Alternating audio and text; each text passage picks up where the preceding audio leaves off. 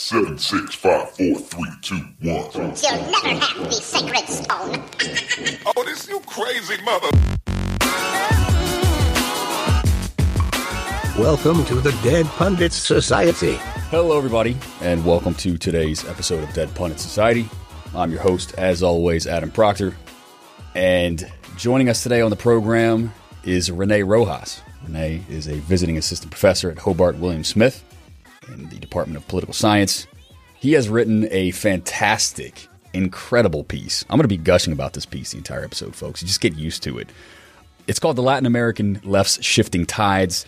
It was in Catalyst Journal this past summer. It was brought to my attention by a patron whose name is slipping me right now. And my man, I apologize for that. I cannot remember who it was precisely that recommended this piece, but whoever you are, uh, shout out to that to that guy. Uh, this is an incredible piece, and I'm glad to be talking to René today. Thanks for joining us on DPS. Well, thanks for having me. So, this piece is not only important because it contextualizes one of the hottest topics uh, on the left today, or just in the news cycle in general, which is the kind of Venezuelan crisis, the crisis of these pink tide governments.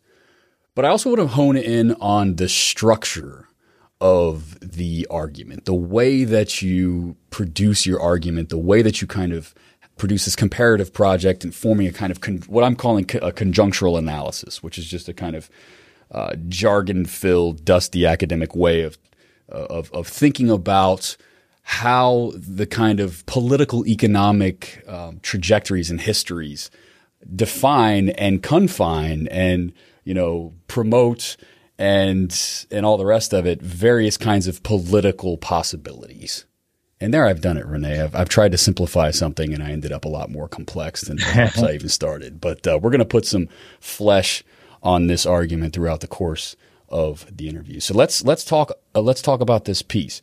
Give us some context. What is your background? You're an academic.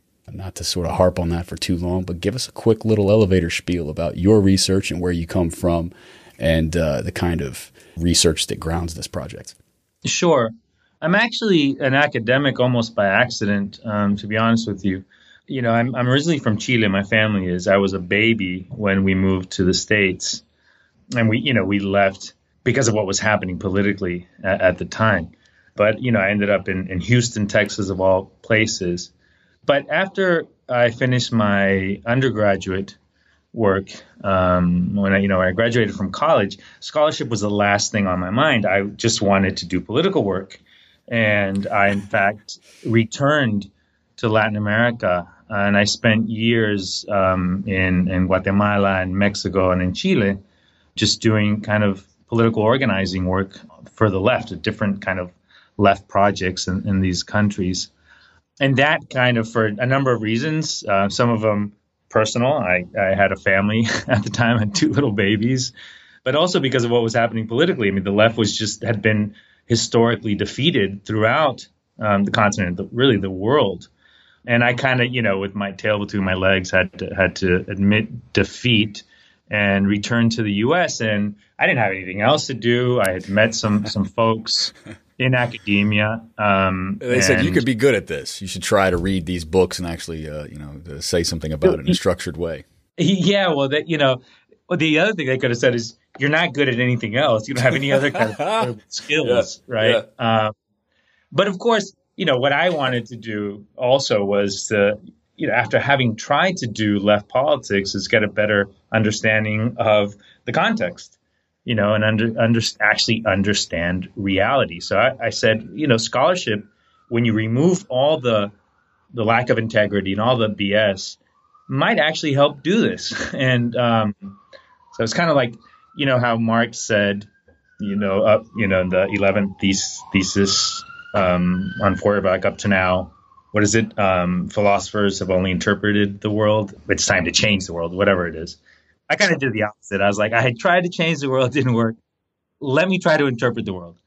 Well, without going into my interpretation of that particular thesis on Feuerbach, which I think is more about the status of truth and praxis, but what have you, I think you're right about that. Is that you know I think an entire generation, or so, or, or uh, you know, if it wasn't so much a generation, it was sort of a time period of people who radicalized and were engaged in a lot of political action in uh, in the aughts and the early teens you know, saw a set of setbacks and, and thought to ourselves, you know, I, I, account myself among them for sure. I was an, I was a, an accidental, reluctant academic as well, having started out cutting my teeth in the political world and, and, and kind of run up against a wall and you start to think to yourself, okay, we need to we need to do this differently, right? We need to go back to the drawing board in a, in a real serious way. And it sounds like your work, uh, certainly reading this essay, this little biographical spiel doesn't surprise me at all because it seems like you're really trying to go back to the drawing board in a sense.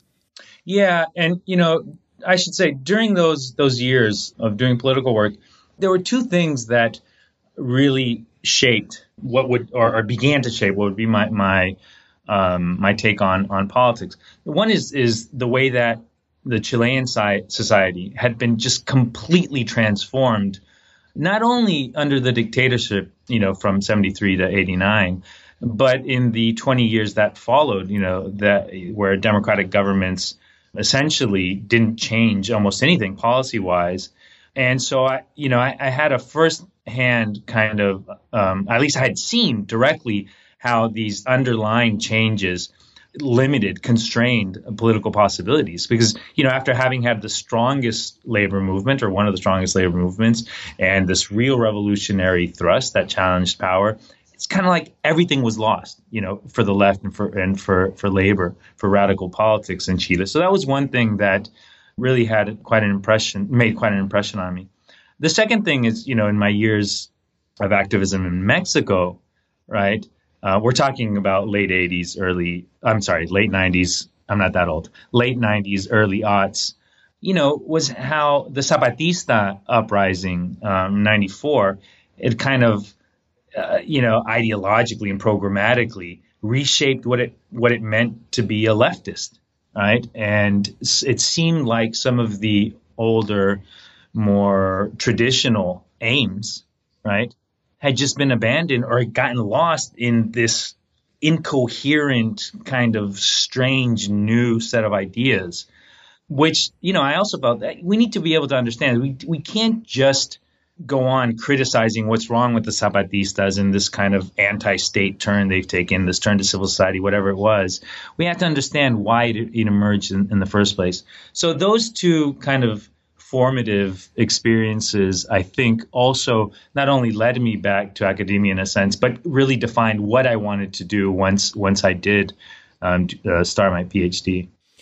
So that should inform people who have read your essay and who will read your essay, or if not, uh, will be listening to the next 45 to 60 minutes of this interview where we talk about your essay, where you really try to you tr- produce this comparative project. You've got this comparative project where you're trying to assess and evaluate the structural foundations, the structural and organizational and mobilizational capacities of what you call the classical Latin American left with the pink tide. So let's start there. You know, you you mentioned off air that you were a little reluctant to kind of uh, label and classify the earlier project as the quote classical American left, but I think it's a useful heuristic.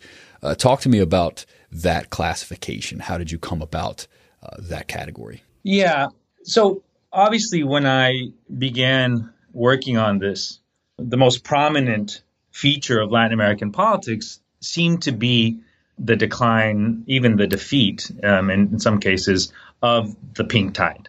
Right? The, the pink tide was this kind of new wave of left reformers in office that actually came to power between 98 when Chavez was elected, really he assumed office in 99, and 2006, 2007, when Morales in Bolivia and Correa in Ecuador came to power.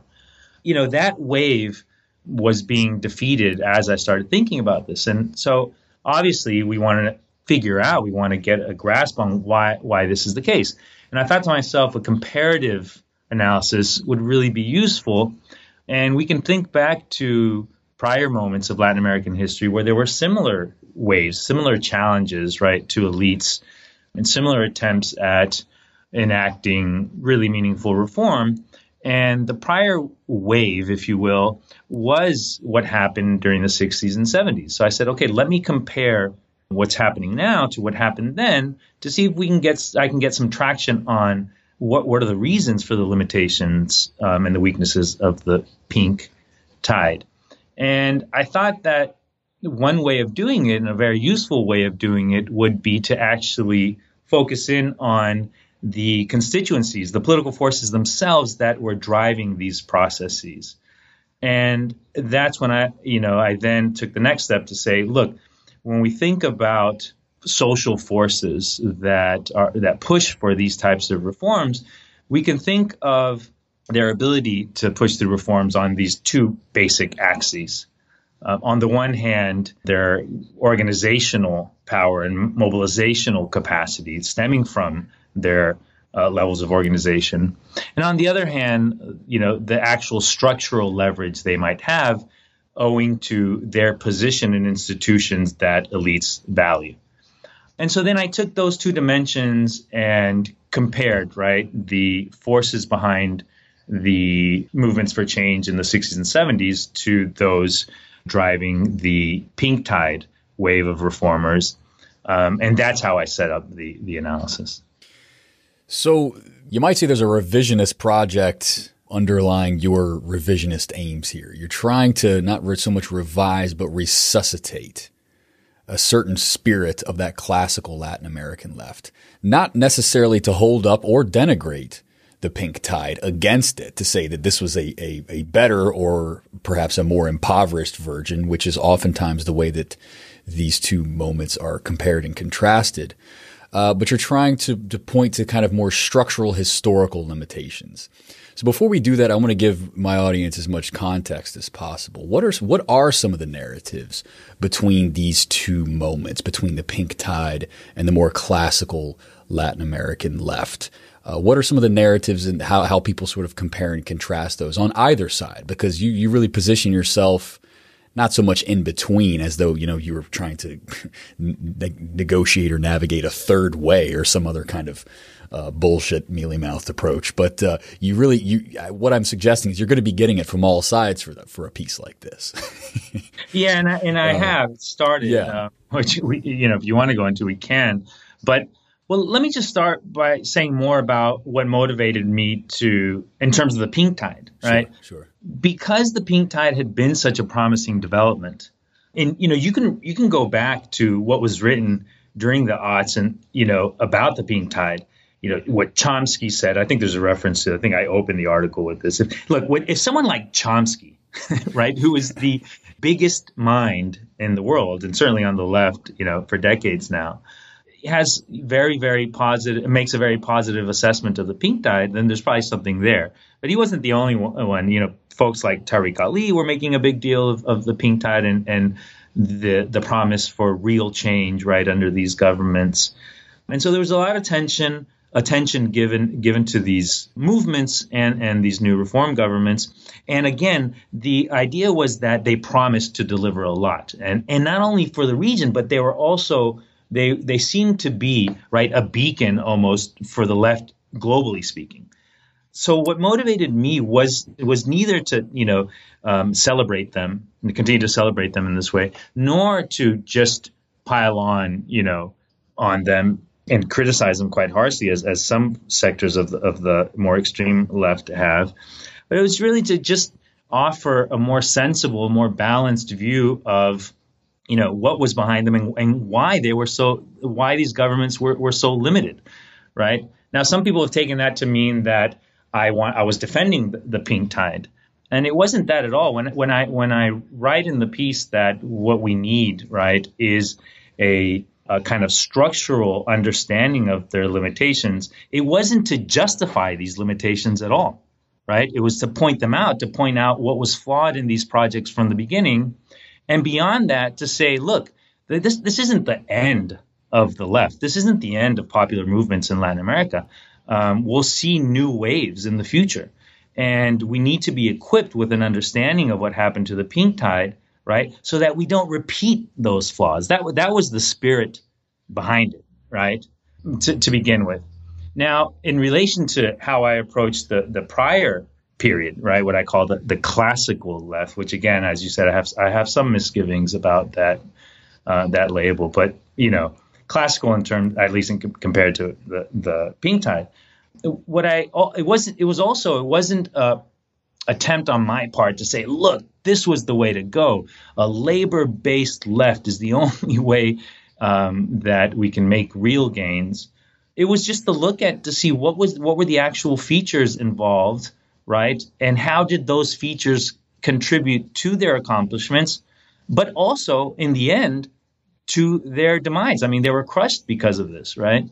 And lo and behold, one of the key distinctions, again, going back to these two analytical axes, on the one hand, organizational capacity and resources, and on the other hand, structural capacity and structural power.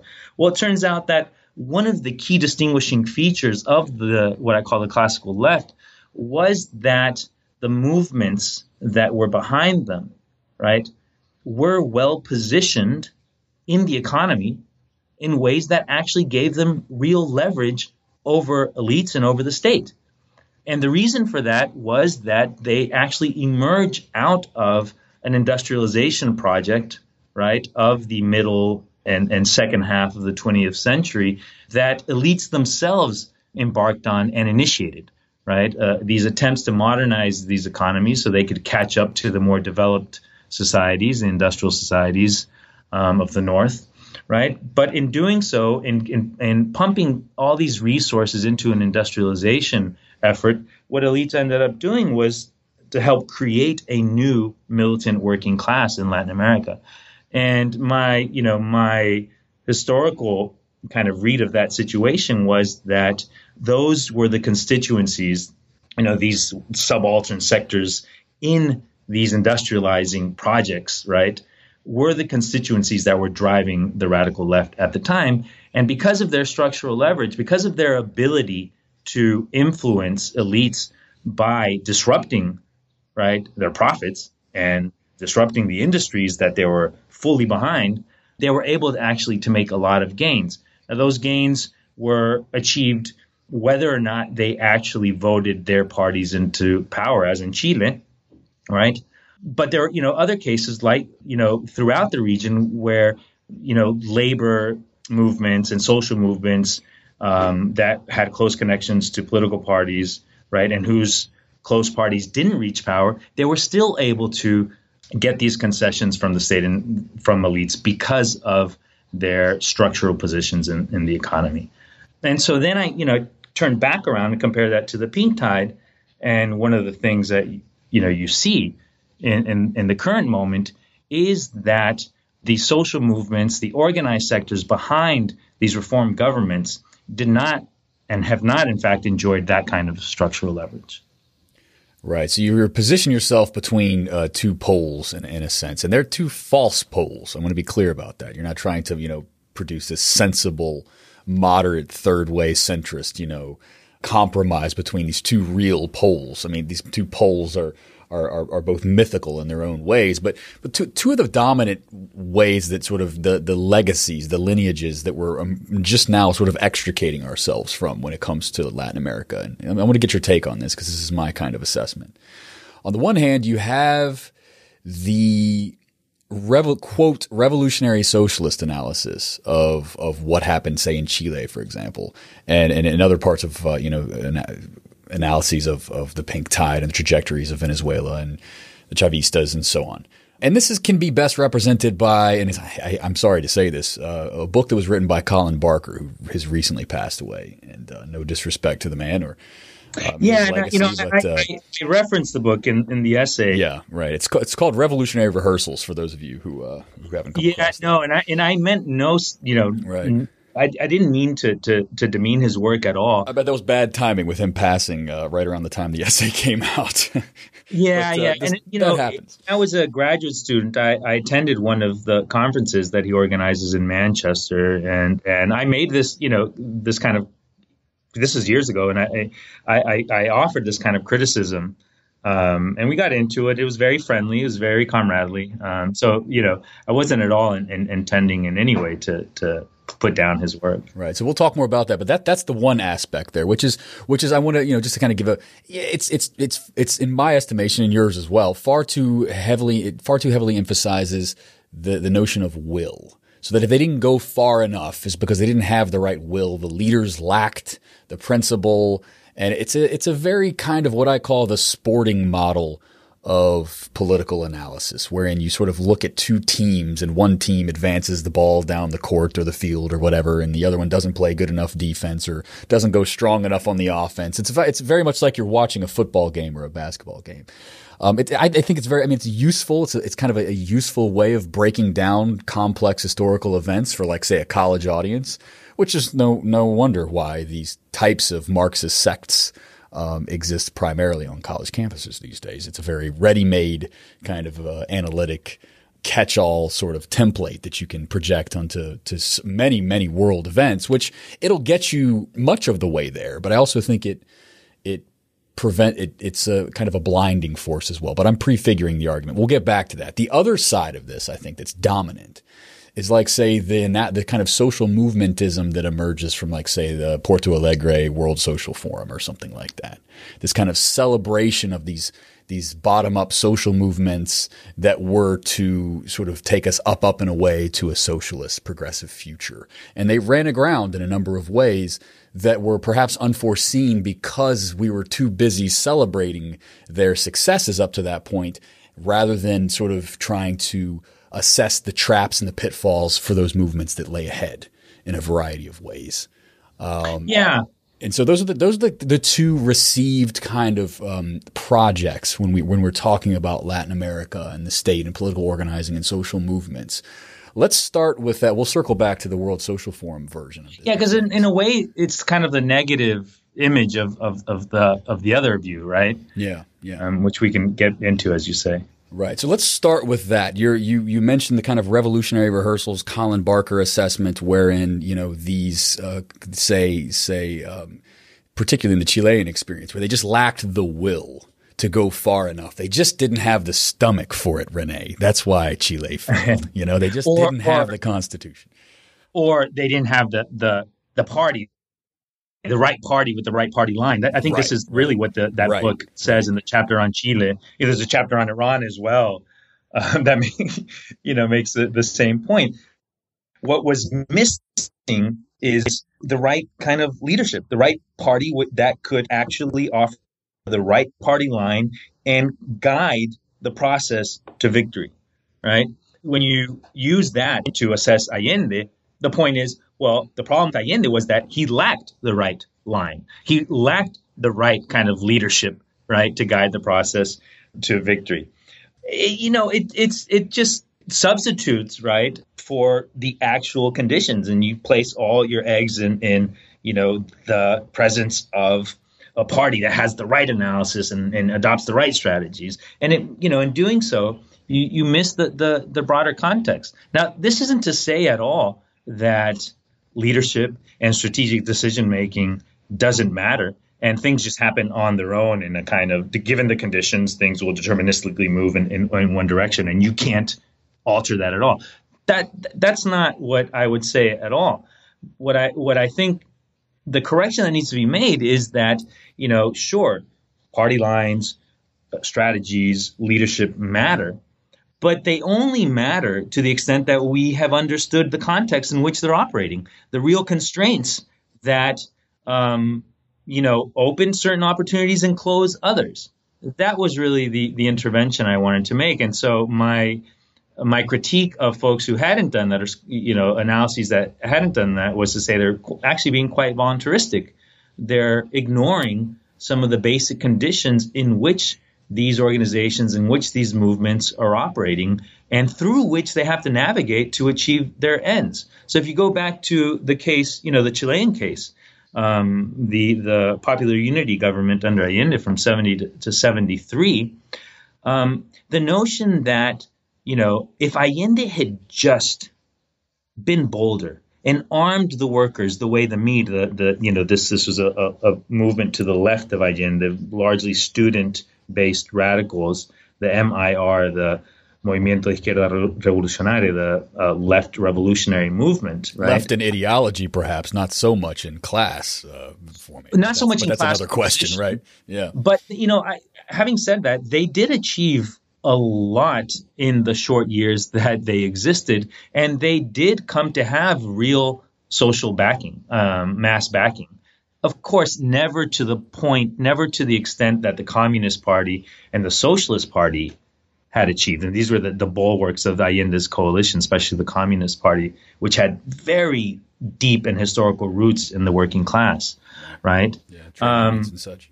Yeah, yeah. In fact, it, you know, one of the interesting things about the Chilean labor movement was that it was an independent Marxist movement led by um, the Communist Party.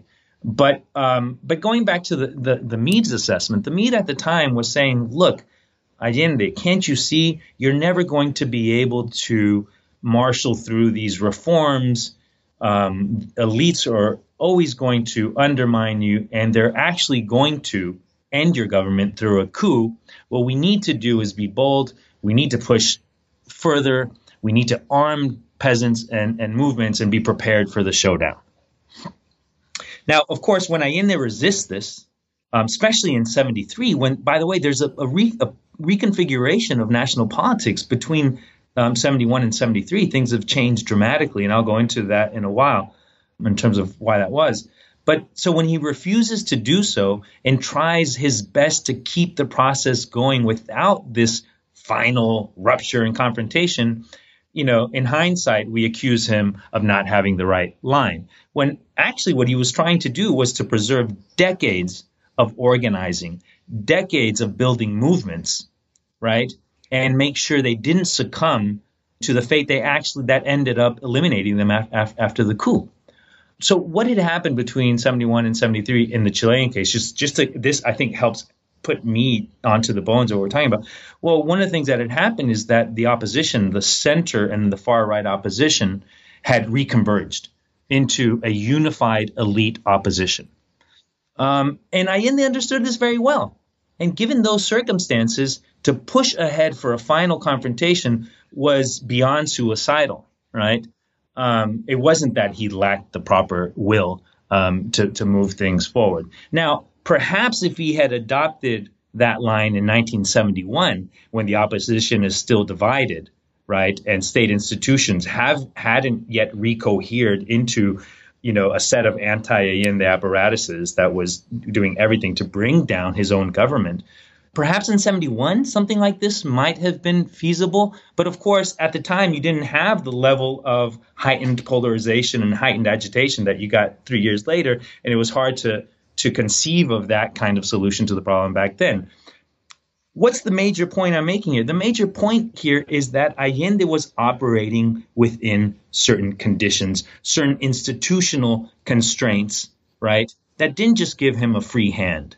And that's the, the approach I think we have to take not only to that generation of leftists, but to the pink tide as well. So I said, you know, this, the same sort of analysis must be applied to the pink tide. We can't just say, look, Chavez and the Kirchners in Argentina and Morales, they're soft, they're sellouts, they're, they don't have the right line. I mean, they're operating within real limitations. This isn't to excuse their weaknesses at all. It's just to, to point them out. And so, uh, one, you know, when we then go back to assess why these governments went into retreat and why many of them ultimately failed, right? it can't just be attributed to lack of leadership, you know, lack of courage by by the leaders. There are other things going on, and that's what I, I, I try to show in, in the article. And I think you're really getting at something that I harp on, and I've been harping on constantly for the two years that I've had this program thus far, which is a certain a demand for a certain agnosticism in our approach when we're producing kind of um, these you know historical assessments. one way I've put it in a variety of formulations is to never sacrifice you know nuance for political expediency, or don't miss don't mix up your your sort of political imperatives with your analytic uh, frameworks. Right. There's, I, am not suggesting again, you know, I can hear people sort of shouting into their smartphones as we speak, you know, uh, what do you mean, uh, scholarship can't be objective? You're, you're in, you know, you're, you're a bourgeois reformist. And no, I, I didn't say objective folks. Oh, I got called. I said agnostic. Actually. You call you got called positivist. Well, that's another way. That's another way of of, of this kind of uh, yeah. It's a way in which I embrace that. right. Which is I say I, I think there's a, I think that I think we really do need to fight for this this kind of distinction between this phony, faux, academic, disinterested, objective approach. You know, you see this in journalism as well, but not objective, but agnostic which is to suggest that our political desires, the way that we would like to see the world, do not overdetermine, uh, you know, the way that we analyze uh, what actually existed and what the capacities and potentials actually were. You know, one of the one of the ways that people uh, sort of accuse Allende of being insufficiently revolutionary in 1971, with all of the political hindsight in place, well, they wanted him to be a revolutionary socialist in 1971. But if he was a revolutionary socialist, he never would have gotten to where he was in 1971 because the people would not have risen up and voted en masse for revolutionary socialism. They never have. You know, it strikes me as you see this everywhere. You see this in the United States. You saw this in the Greek tragedy. And yes, Syriza was insufficiently radical at the end of the day. However, the Communist Party never got more than 2% of the vote. And so, you know, had Syriza just gone the way of the Communist Party all along, well, they never would have been Syriza, would they?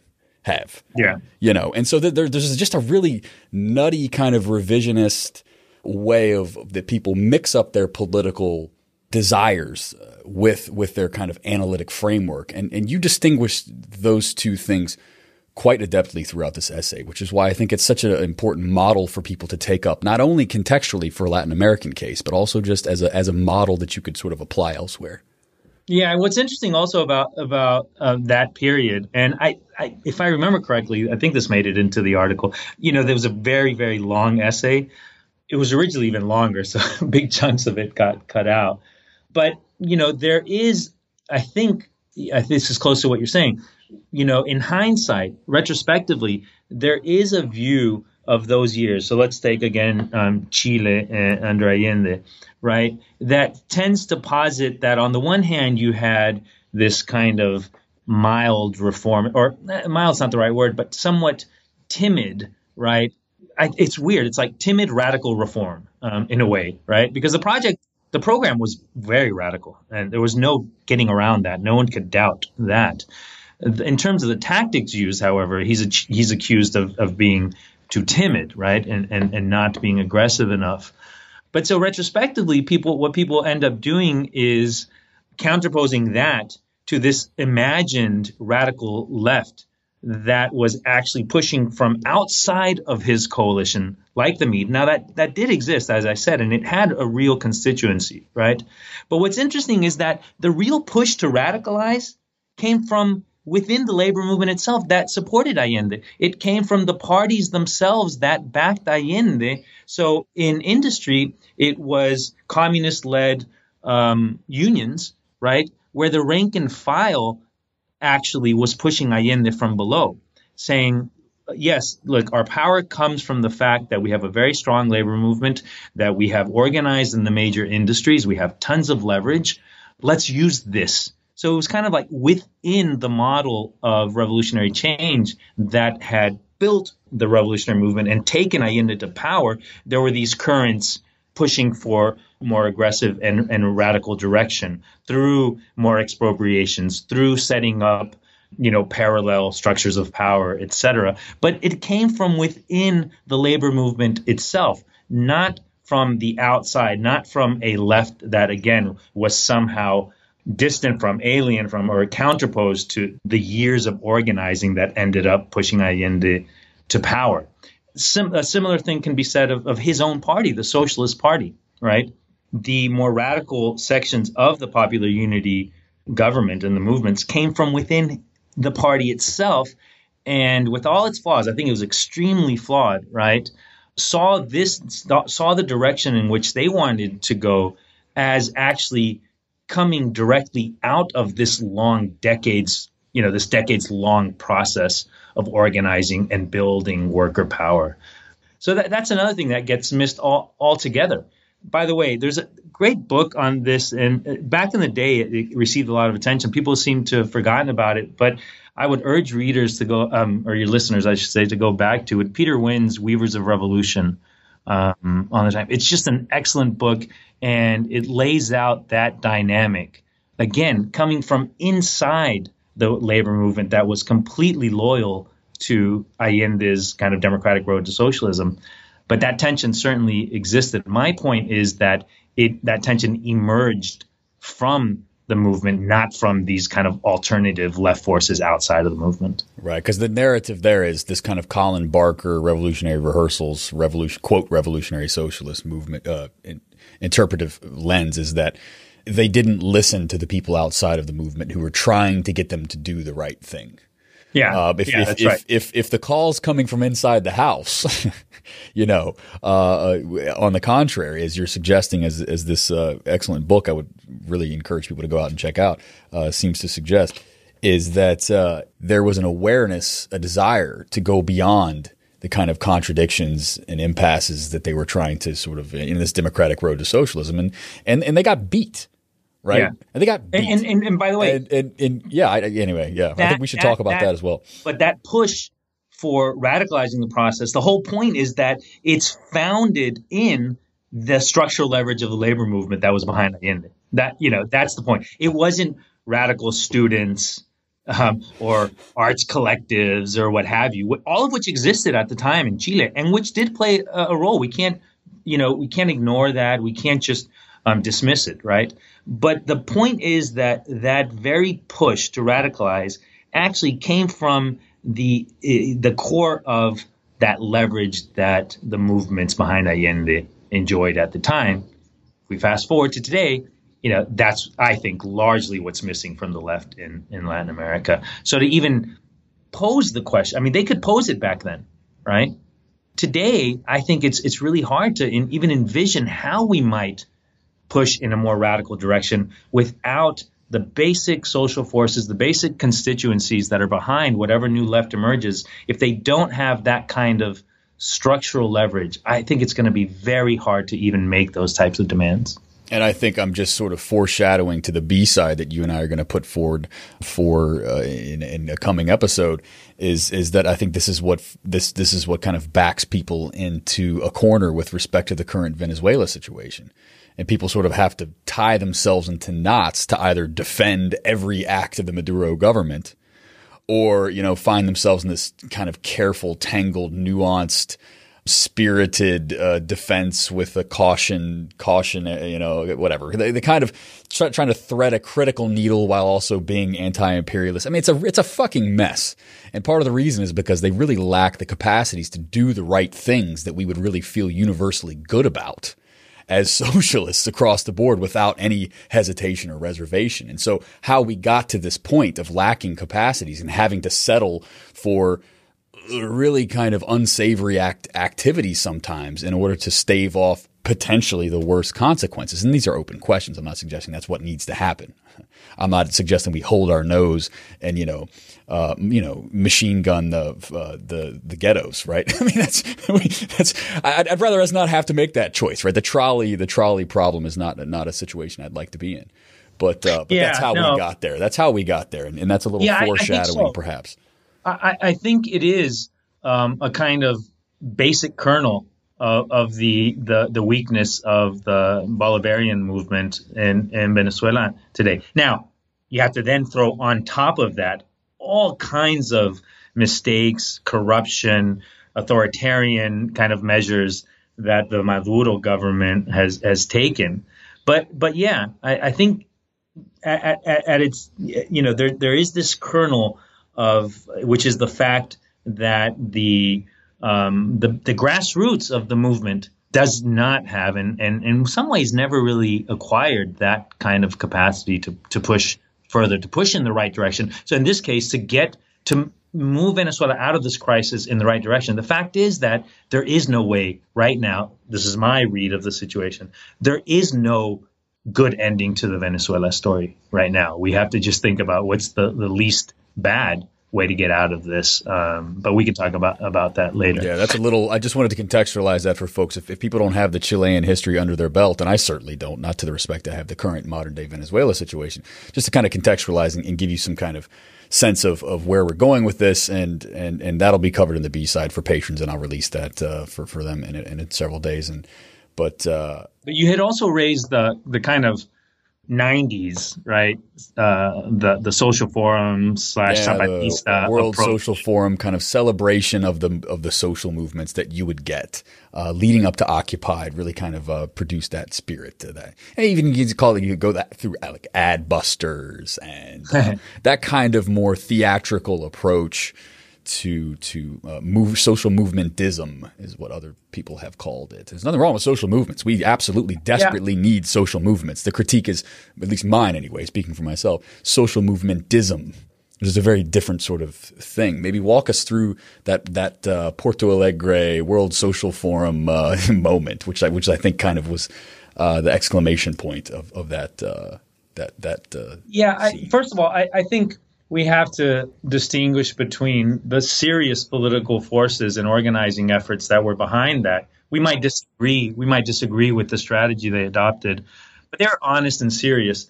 We have to distinguish between those and these kind of more theatrical attempts to to garner a lot of attention without being serious on on policy, without seriously trying to to win any reforms. Yeah, I, I'm painting with a broad brush here for Yeah, sure. sure, There's sure. No, no, no. question. And- and That's I want to be clear. It's it's worth reminding folks of that. Now, I think what happened is, you know, if one way to think of it is if the conclusion to the failures of the classical left, and by failures, let's you know we have to be clear what it was. They were actually brutally stomped out. I mean, they, you know, there were military interventions, thousands of people were killed, dis- disappeared, tens of thousands, right? And, and there were deliberate attempts by elites to use the state and the re- repressive institutions of the state to, to literally physically eliminate this generation of. Well, René, don't René. We we put all those people in jail. Uh, they don't. Wait, wait. What's that? Sorry, scrap. I'm, I'm getting a my producers. To, wait, what? What? One of them's a special envoy to Venezuela right now. Wait, I'm sorry. Anyway, sorry. Oh my goodness! Don't get me started on how how how the U.S. state continues to recycle these Yeah. these um, genocidal criminals. But so so you know, if the conclusion from that is that well, we you know the problem was that we didn't have the right line, we didn't know how to provide the right leadership, right? You can see how it's you know you're just one step removed from concluding. Well, you know what? Why even try that? Why even go for state power? Um, the, it's it's a losing proposition to begin with. So let's try to actually make reforms. Let's try to improve people's lives, right? Without the aim of taking power. Let's see if we, you know, as John Holloway's famous book, you know, the title of his book uh, put it, was it changing the world without taking state power, or something without, like that? yeah, change the world without taking power. Yeah. without taking power, right? Let's see what we can accomplish, right, by building vibrant civil society organizations, by pushing for reforms in the kind of margins, in the interstices of society, and even like lower level state institutions. So, like the participatory budgeting schemes, Right, right? yeah, Uh, right. In in Brazil, right? Let's not be ambitious because there might be an avenue to real reform that does not entail getting organized to, to take state power. So that's when I said earlier, it's kind of like the negative image or the mirror image of, of what happened in the earlier generation. That that's what I meant. Rather than confront the problem head on, I think a lot of folks just threw their hands up in the air and said, no, that's just let's just abandon it all to, together. And you know, the, the Zapatistas explicitly say this. And and I, and so that came to define this kind of half generation. It wasn't a full generation, thankfully, but of activists and activism in in the region. What happened, and this gets us to, to the pink tide, right? What what happened is that during those years, and this is the years of you know neo of triumphant neoliberalism in the region, right, where there seems to be no alternative. All governments are adopting uh, liberalization and open market policies. Um, all governments are cutting back, you know, in just dramatically, right? Social expenditures are destroying the, the, the weak safety nets that exist in, the, in these countries, right? W- what happens is that eventually, through sometimes through that very kind of on the ground grassroots organizing, right? Um, popular sectors start to develop a new organizing capacity that was very, very strong. That was very important. And then when you had these shocks, these crises in the late 90s, right, beginning of the late 90s, right, So you think of Argentina. Argentina was in a permanent state of turmoil from 95 to 2001, 2002 for many reasons. Some of it was the kind of monetary policy where the peso was pegged to the dollar and it kind of shackled the state's ability to to to really legislate any type of you know policies that might help people who were you know losing their jobs in, in mass that were you know the poverty rate was was going through the roof etc you had that in argentina. You had the water wars in bolivia and, and then in 2003 the gas wars right? All these upheavals where people are finally responding to the worst excesses of neoliberal policies right? And and it started in Venezuela actually in the, the late 80s where, with a reform package under uh, Carlos Andres Perez that explodes in this popular rebellion known as the Caracazo,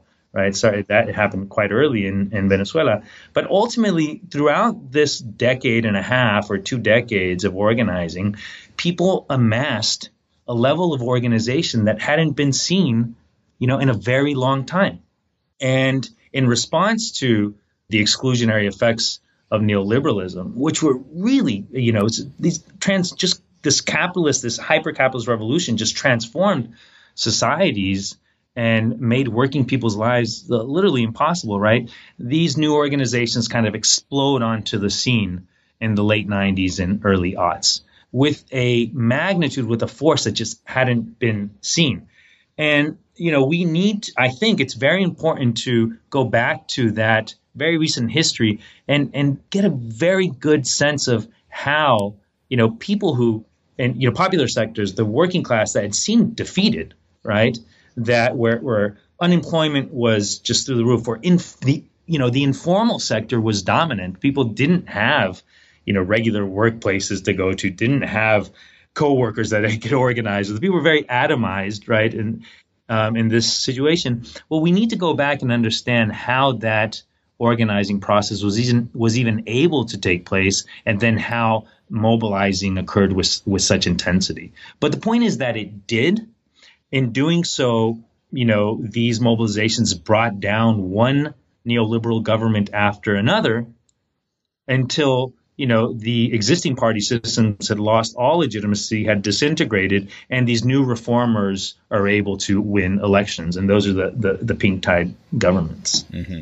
And so, I mean, that's an important corrective to my, I oftentimes, okay, look, I'm guilty. All right. You got, you got me. I'm going, we're going to do a little Maoist self crit, right? We're going to head into the forest, into the jungle, and we're going to, I'm going to flog myself in front of my comrades and, and, uh, you know, um, uh, you can absolve me of my sins or not. It's up to you, you guys, I guess, out there in the audience. But uh, yeah, well, I, well, I no, go, we'll, I, we'll find the person with the correct line, and he he'll or she will absolve you. So. Right? Yeah, yeah. So I, I you know, I, I often go hard on on the kind of World Social Forum mentality, and but you, I mean. I think there's a certain kind of agnosticism that maybe I myself should apply uh, there as well, because you, you mentioned that these are, I mean, even the kind of John Holloway thesis. I mean, he's not he's not as crude a guy as as, as I think a lot of people often make him out to be. He was responding to a, a very serious kind of um, kind of conjunctural shift that you just pointed to there.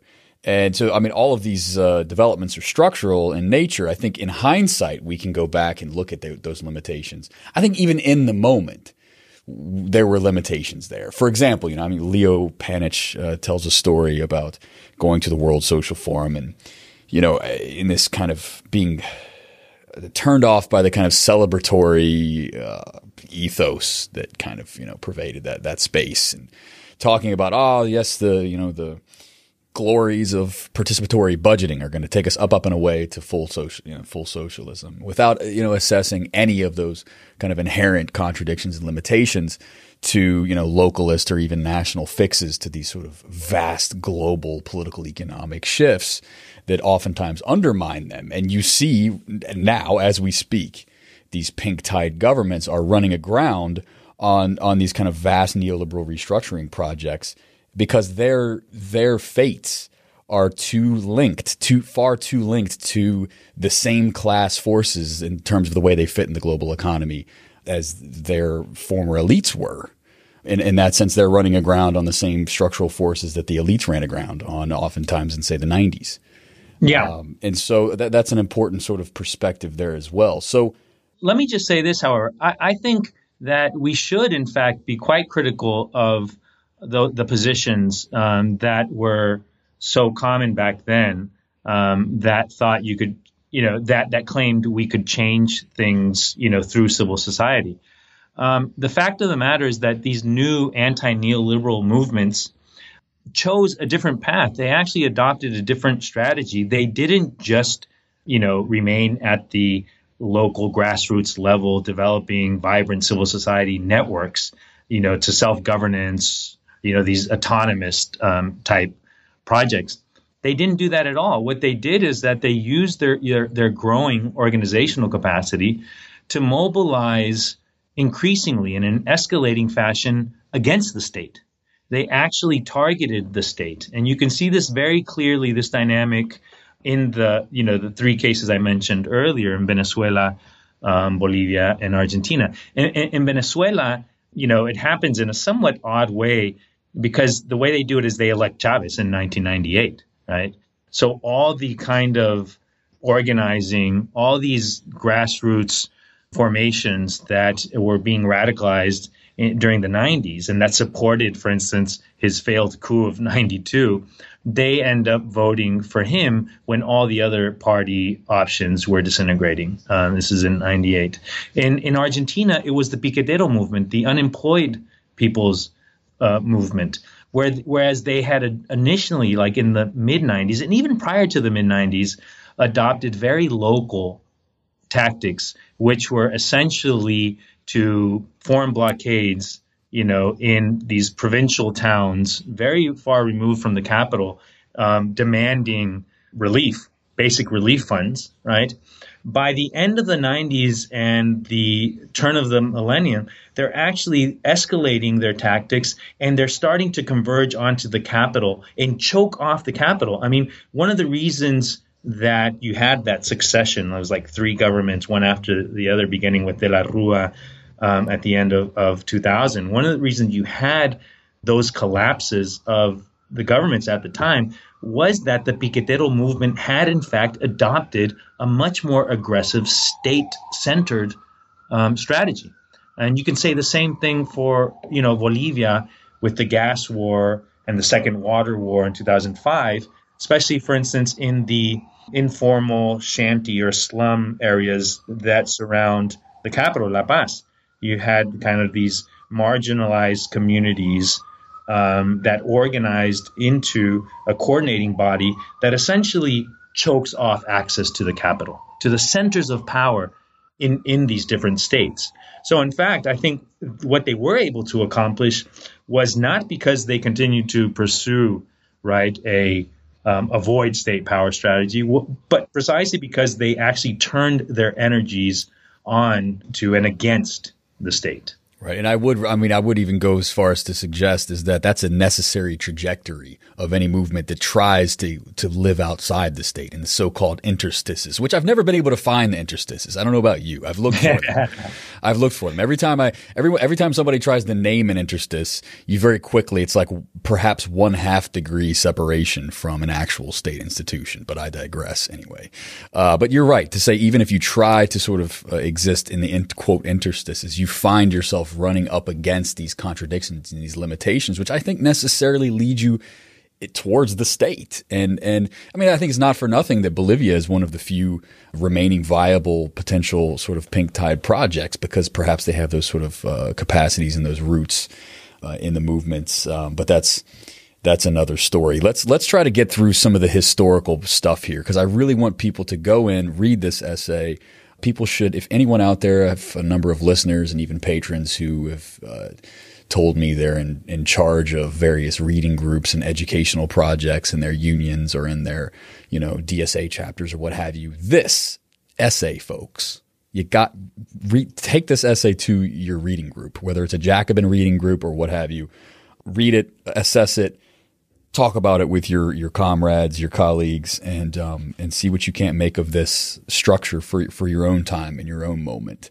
Um, because you go back to the ISIs, talk to us about that. What what was import substitute industrialization, and what did that enable for these political projects that's perhaps lacking today? Yeah, I mean ISI as as the name itself suggests, you know, it's import substitution industrialization, right? Was a project of economic modernization that elites and states in throughout Latin America, but mostly in the in the kind of major economies of the region, became committed to following the depression and and the Second World War, right? With the disruptions of those kind of global events that really hurt national economies throughout because you know the the the they essentially lost trade opportunities for the primary goods that they used to specialize in, right? Fueling economic crises and depressions and, and you know, in all of these countries. In response to that, elites said, look, uh, we'll probably do better if we can actually compete globally with manufactured goods, you know, uh, manufactured goods with, with higher um, end um, production um, so that we're not just at the mercy of kind of the vagaries of global commodity markets. And so, beginning in the in the 1930s, and particularly in the 40s and 50s, there's a real, real drive for this, right? And into the 60s and 70s, um, states start to divert resources, not through market mechanisms, right? Through all kinds of interventions um, to support the development of, of industry and industrial, entire industri- industrial complexes, right? Pretty sophisticated um, chains of production, industrial production uh, throughout the region. Um, and of course, elites were fully behind this. And the reason they were fully behind it was not just because it allowed them ostensibly to compete globally, but because it was it was free money, it was free resources from the state right? And they were getting protected by the state. They were getting, you know, their credit was subsidized. They're protected from cheaper goods, and, and as far as trade goes, there's all kinds of tariffs that were set up, right? So that they could invest all this money, right? And be shielded from outside competition, so they could just do enormously well. They, you know, they had their profitability was was fabulous at, at the time, and so that that's why elites got behind this, and this is really why elites thrived in the region um, during those decades. Now, that's what ISI was. The reason I point to ISI as being so central to this, you know, the story I lay out in, in my essay, is that that very project of industrial modernization and development, right, setting up these manufacturing sectors, setting up these, you know, modern industries, steel for instance, machinery, right? All kinds of sectors essentially gave birth to a new working class throughout the region, right? And it's that uh, working class and the labor movement that it organizes both through unions, right, in job sites, but also growing out of that, you know, new left political parties, right? That is the those are the driving forces, I should say, that were behind um, the radical push and during the classical era. Mm-hmm. And that's the moment, you know, that is oftentimes this is another uh, kind of. Um, uh, I don't know if you want to call it a, a, dragon that you're trying to slay. I don't know if it deserves that uh, level of heaviness, but uh, sure, it's one of the dragons you're trying to slay in this article, which is that oftentimes the the version of this of socialism, Marxism, left politics that emerges due to those structural forces promoted by ISI, import substitution industrialization, is is oftentimes seen in hindsight as as a as a as a you know insufficiently woke or class reductionist kind of version of of what of of what needs to be updated today or what has been in many senses updated today by various other types of movements. So in, in essence, you know, uh, I, this is very much in your impulse here to kind of resuscitate the classical Latin American left is very much in line with some of the previous shows that I've done recently to try to talk about how actually, you know, the movements in the 60s and 70s were far more radical and far more robust than than these kind of revisionist narratives that emerged about them in the 90s by sort of self-serving academics and and other yeah. types of uh, political entrepreneurs that are trying to denigrate those moments. Well, so, yeah, no, that's a really good point, and and you see this both in mainstream scholarship, but also among, uh, as you said, among leftists. Their analysis often of of ISI is that it actually led to and then was held together by a cross class alliance, right, of, of industrial manufacturing elites and the formal blue collar working class, right, to the detriment and exclusion of the peasantry, the large informal sectors of the labor market. You know, we're talking at a time, uh, we're talking of a time when traditional agriculture largely because of ISI, right, in some ways, was being disrupted, and you just had millions of people flocking to the cities, um, ending up finding a livelihood in the informal sector, right? So one read of the of ISI is that it was this kind of exclusionary alliance, and where the rents, right, that the this industrial production could enjoy because of the protections of the state were distributed um, to, again, the industrial elites and their formal employees in manufacturing. And if that's the case, then you can see how what you have is a sort of kind of a uh, what's it called a aristocracy. But they refer to the workers as chauvinist in a lot of ways. That's the kind well, of yeah. so lineage. What, but if this analysis is correct, then the working class is itself a sort of aristocracy. It's a labor aristocracy, and its interests lie not with the rest of the working class, not with you know women, not with uh, indigenous people moving in from the countryside, but with industrial elites. And I think it's out of that analysis that these narratives are spun, right? That actually the left should have nothing to do with an economic modernization scheme because all it ends up doing is benefiting a tiny elite section of the working class again to the exclusion of every everyone else. And that itself feeds into this narrative that you know that analogous to, to what you hear a lot of you know in the U.S. that the blue collar white working class right is an enemy right of or has no interest in fighting the oppressions suffered by more marginal sections of the working class. Mm-hmm. So the imports here to our current moment uh, couldn't be any more stark, direct, what have you. So a, lo- a, lot of really important stuff here. Well, we're we're, we're well over an hour here. Uh, I could talk about this essay and its kind of nuances, uh, you know, for for many more hours. It's a very long essay, but it's also very readable. I don't mean to scare people away from it. It's not that heavy in terms of theory or or history. Catalyst, you know, strives to. Uh, as Vivek has said on the show, uh, you know, to be uh, fairly comprehensible, uh, outlet, and this this essay is definitely in line with that. So people should ch- uh, pick up this essay. It's now available freely online. I'll link to it in the show notes.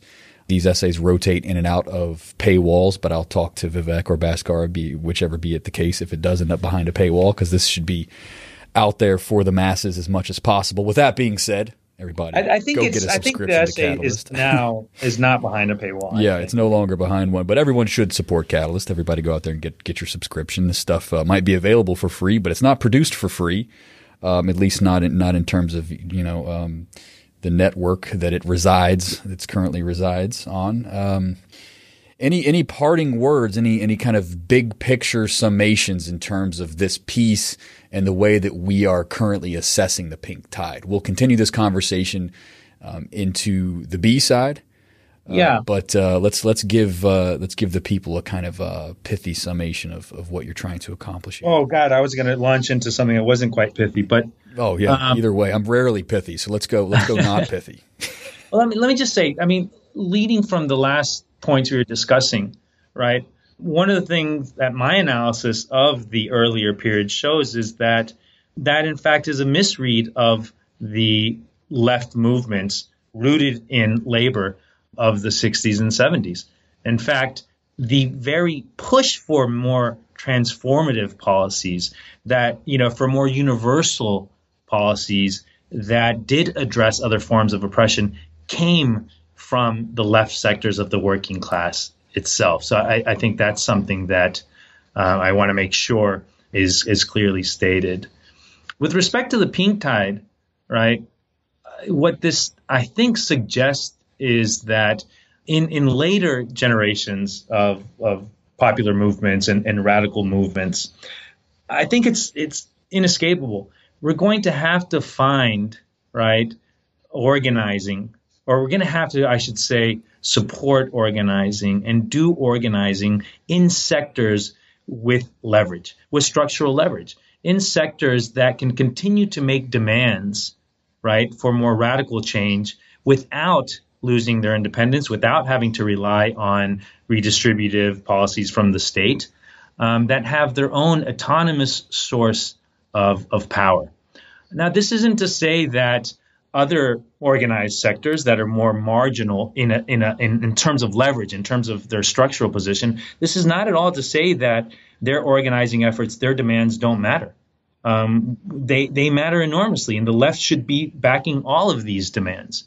It's more a warning to say that the our ability to make gains in those other areas will be hamstrung inevitably if we don't build movements in institutions that matter to elites, where we can actually exercise leverage over the interests of elites. And even in a neoliberal period like the one in which we find ourselves, where there isn't a elite project of industrial modernization and industrial development, there are pockets, right? There are sectors, there are industries um, that still remain extremely valuable to this, to the current um, growth strategy of elites.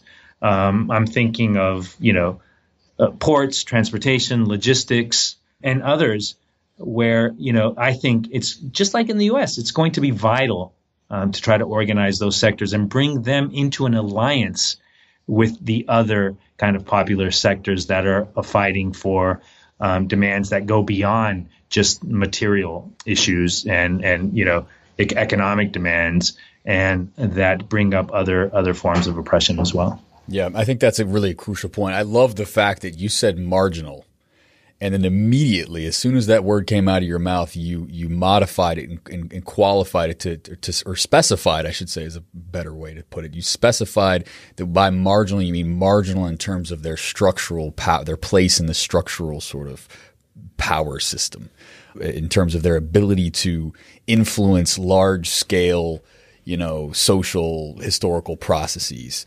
Yeah, and, that's I mean that's right. that's always what it's been, right? I mean, this I, I think right. it's just a really silly way that we counterpose things. You say that they're marginal, therefore they don't matter, and then we immediately get into this kind of defensive, offensive culture war style battle on that on those grounds. Yeah, that's right. When we, when, of course, I mean, who on the left would ever ever argue that oppressed communities and populations are marginal in terms of their human worth. I mean, we're, you know, we would never, ever, that, I mean, come on, that's language of the right. That's not our language. Uh, that's not our politics, right? Or that the types of oppressions they raise are secondary. They're marginal. They're not as important. That's not at all what, what the argument is. Quite the contrary. We're saying we, you know, like all other forms of domination and oppression, they matter. And they matter so much that it's really incumbent incumbent on us to find ways to, to have those fights effectively. That's really, you know, what, what it boils down to, I think. Well, there's a left academic entrepreneurial industrial complex. I just I, I got that out on the first try. I'm proud of myself on that. Uh, but uh, but that's what it is, right? And trying to trying to uh, produce these straw men about about what it means when, when we when people make structural arguments about how social change works and how we can be effective in producing a society that benefits everybody and particularly oppressed uh, minoritarian sort of identities and, and, and groups as well. And, it, and, it's a really disingenuous uh, process. But fortunately, I think we're seeing a lot of that. And, you know, your essay is definitely a representation of that in your own subfield. We're seeing a lot of that dismantled over the past few years. Because as they say, you know, the, the what the proof of the, the proof of the pudding is in the eating, and, and right now people are people are feasting at the table of class struggle social democracy, which is overturning a lot of the the uh, the what is it the the Die ganze Scheisse or in, in the words of Marx the old shit uh, the muck of the ages from the 1990s and these kind of intensely low levels of struggle in in the Anglo world at least. Um, so, yeah, yeah, it's a it's a it's a it's a well it's an important development. I'm, I'm really happy to see it. Yeah.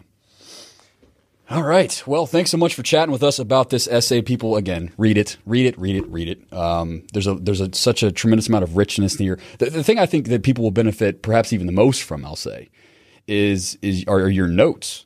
I mean, you could uh, put people should put together a bibliography of of the the writings that you recommend here. I mean, you go out of your way, not just sort of citing specific authors and works, but you actually go out of your way to say, hey, if you want to hear more about, you know, um, El Salvador or whatever, you know, read this book. So there are a lot of really great reading recommendations here. Yeah, I you know I really enjoyed writing the part on on the Central American insurgencies, and it's the section of the essay that's gotten the least commentary that that has elicited the the, the least amount of commentary. I think there's something there, and I think we have to go back to the you know the 70s and 80s in Central America and what those mass armed insurgencies were really all about. And and you know it's it's directly related to the these final points we've made. I mean, in in, in Guatemala, it was one way to think of to think about the mass insurgency was that the Mayan population en masse entered into the armed movement, right? And and and of course, these armed movements were all about finding ways to disrupt elite interest, to disrupt the economy, to make these demands. But here, you you know, it's a classic example of how that kind of power, if you will, if you if you interpret it that way, is you know being rooted in your capacity to disrupt elite interest, material interest, right, um, was was leveraged completely, right, for the emancipation and the liberation of of the Mayan population.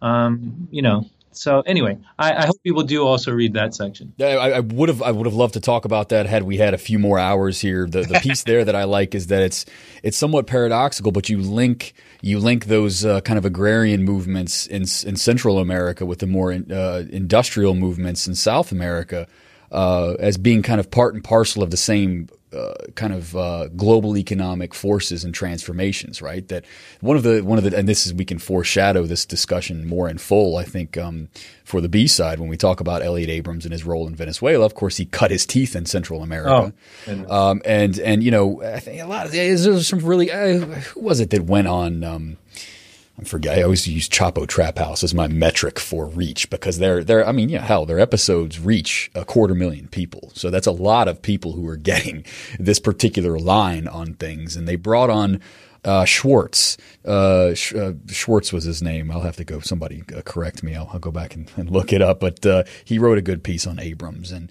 and talking about the what happened in, in, Guatemala and El Salvador and elsewhere. He sort of produced this kind of old style plantation economy, which is not wrong. I mean, there is a there is a kind of planter elite.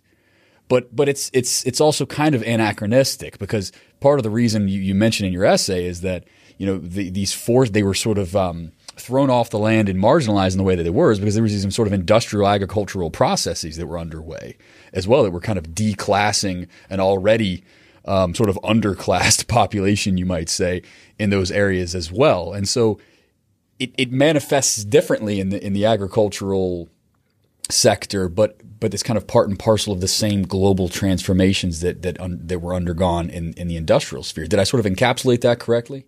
Yeah, I think that's that's right. So um, you know, during these decades when the South American and the Mexican economy were were booming because of the industrialization effort, right? The Central American economies were booming because of this this export led expansion that they experienced during those years.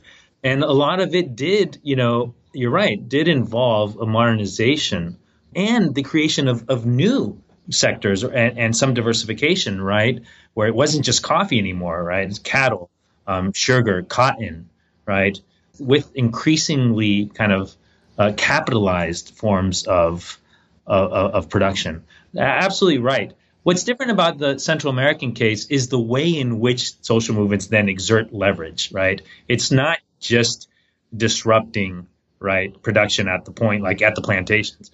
It was an actual disruption of the entire kind of society, the infrastructure, uh, not just the structures of the production, but the infrastructures of production in terms of transportation, bridges, and all that we have a different form of warfare that's sort of, I mean, again, there's this, there's this neoliberal intensification of exploitation of these agricultural workers when you have the restructuring of those sectors.